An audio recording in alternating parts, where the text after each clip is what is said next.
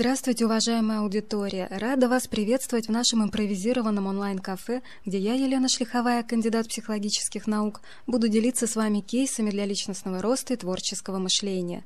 А онлайн-кафе нам нужно потому, что слушать полезные кейсы в непринужденной обстановке все-таки приятнее. В этот раз мы попробуем заглянуть в самые глубокие таинственные слои нашей психики, в бессознательное, и более того, мы попробуем увидеть в этой глубине что-то светлое и мудрое.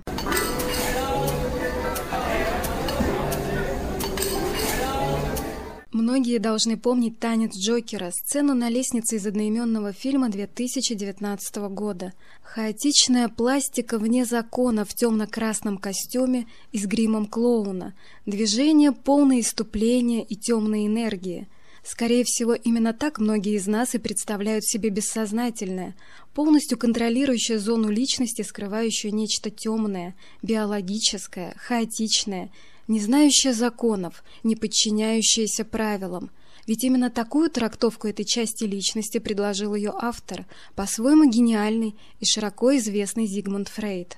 О личности Фрейда говорится очень много, а его биографии и закадровые подробности постоянно привлекают как специалистов, так и простых читателей, из-за чего становятся менее заметны его основные заслуги. В психологии Зигмунд Фрейд совершил революцию, предложив совершенно новую теорию, потому что до него все внимание психологов было направлено на сознание человека. Но вот пришел Фрейд, молодой венский врач, и сказал, что сознание – это всего лишь вершина айсберга, а все самое интересное внизу, в бессознательном – Добавьте к этому викторианскую эпоху, период сдержанности и строгих нравов, и вы получите более ясное понимание того эффекта, который производили публикации Фрейда – в прекрасном литературном стиле были подробно описаны такие феномены, о которых не то что читать, даже думать было неловко. Кстати, после издания его трех эссе о сексуальности общественность возмутилась настолько, что заклемила Фрейда как безнравственного человека и бойкотировала клиники, терпимые к его идеям о сексуальности детей. Естественно, вся неординарность Зигмунда Фрейда привлекает огромное внимание к его теории и публикациям, а его настойчивое определение бессознательного как зоны темных инстинктов и удовольствия является бесконечным источником ярких сюжетов и кассовых сборов. В результате в широких массах крайне популярен только один образ бессознательного, показанный, например, Джокером – а ведь было и другое определение, предложенное самым знаменитым учеником Зигмунда Фрейда, кронпринцем и наследником Карлом Густавом Юнгом. Карл Юнг, единственный сын пастора, в детстве был исключительно интровертированным, то есть глубоко обращенным в свой внутренний мир. Он много читал, мечтал, замечал загадки природы, при этом был уверен, что обладает тайным знанием о будущем. Правда, подобная сосредоточенность на собственных переживаниях делала Карла Юнга отстраненным от ровесников и приводила к глубокому чувству одиночества. Туман, как позже писал сам Юнг, начал понемногу рассеиваться ближе к 16 годам. Обучаясь в университете, Юнг одновременно увлекался философией и медициной, что и привело его в психиатрию, где он мог соединить свои главные интересы – в целом, личность Карла Юнга так же неординарна, как и личность Зигмунда Фрейда. После прочтения биографии Юнга создается впечатление, что это был человек полный противоречий. Прекрасно образованный, но склонный к грубоватому юмору. Застенчивый и мечтательный в детстве, но страстный и способный на сумасшедшие идеи в период взрослости. Жизнь креативного и богемного Юнга до сих пор вызывает очень много противоречивых оценок и иногда осуждений. Хорошо это или плохо сказать трудно, так как талантливые люди не бывают обычными, ровными и непротиворечивыми.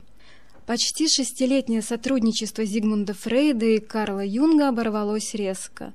Одной из основных причин данного разрыва были теоретические разногласия относительно природы бессознательного – Будем честными, талантливый Фрейд не утруждал себя сложными объяснениями человеческой природы, утверждая, например, что мозг человека – это всего лишь приложение к половым железам.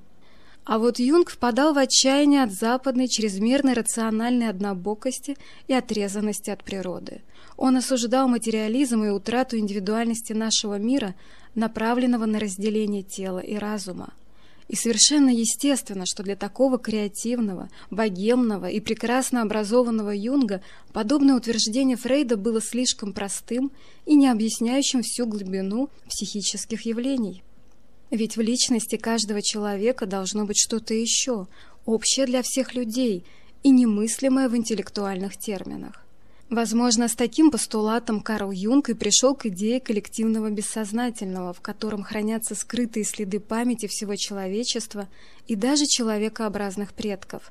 А состоит коллективное бессознательное из мощных психических образов, архетипов, являющихся причиной того, почему люди воспринимают, переживают или реагируют на события определенным образом – при этом вся необычность идей Юнга состоит в том, что в самых глубоких слоях личности, в глубине бессознательного, сосредоточена мудрость и духовность.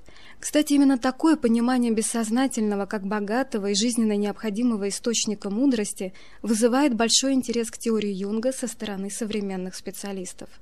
Резюмируя аналитическую психологию Карла Юнга, становится очевидным ответ на вопрос всего этого кейса.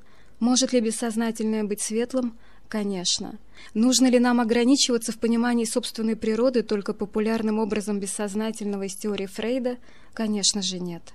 Знание теории Юнга делает нас более зрелыми и ответственными, ведь бессознательное не содержит исключительно темное, которое стремится только к удовольствию.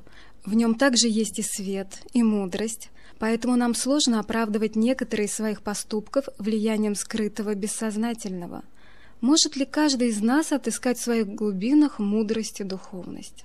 Сам Карл Юнг полагал, что достижение самости, сердцевины личности, содержащей высшую духовность, для человека очень сложное занятие. Но мы можем попробовать лучше понимать язык своего бессознательного, который говорит с нами символами – Поэтому в психоанализе так важна интерпретация различных символов.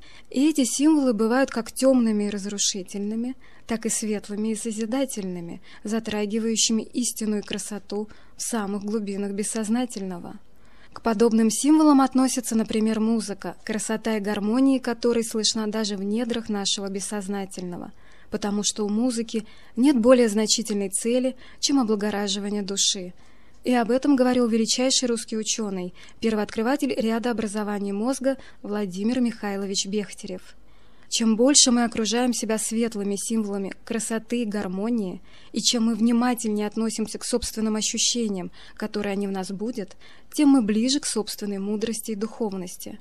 По крайней мере, хочется верить, что это именно так, потому что мы помним про отношение самого Юнга к всегда ускользающей самости. Также понять собственное бессознательное и почувствовать его мудрость и свет можно с помощью следующего упражнения, основанного на приемах кинотерапии. Просмотру предлагается кинофильм «Скафандр и бабочка» 2007 года, экранизация реальных событий. Очень часто использовала его в своей работе для разных возрастов, сокращенную авторскую или полную версию, поэтому точно знаю, что это действительно то самое кино. Весь этот фильм, сюжет, работа оператора, восхитительная музыка уже сам по себе помогает зрителю заглянуть в глубину бессознательного. Во время просмотра постарайтесь заметить эпизоды и диалоги, в которых есть доброта, истина, стремление подняться над повседневным и эгоистичным. После этого попробуйте максимально полно ощутить, понять и приблизить к самому себе переживания, которые у вас вызвали именно эти эпизоды и диалоги. Естественно, подобный просмотр кинофильма и внутренняя работа подразумевают покой или наличие близких людей, при которых можно раскрывать свои эмоции. В завершение остается добавить, что несмотря на всю сложность, философию и мистику теории Карла Юнга, которую часто и критикуют за слабость доказательной базы, она, несомненно, является украшением психологии личности. Гениальный Фрейд утвердил бессознательное – но смелый Юнг его изучил, подарив людям свободу и надежду, так как в самой глубине нашей психики находятся не примитивные желания, а духовность, мудрость и свет.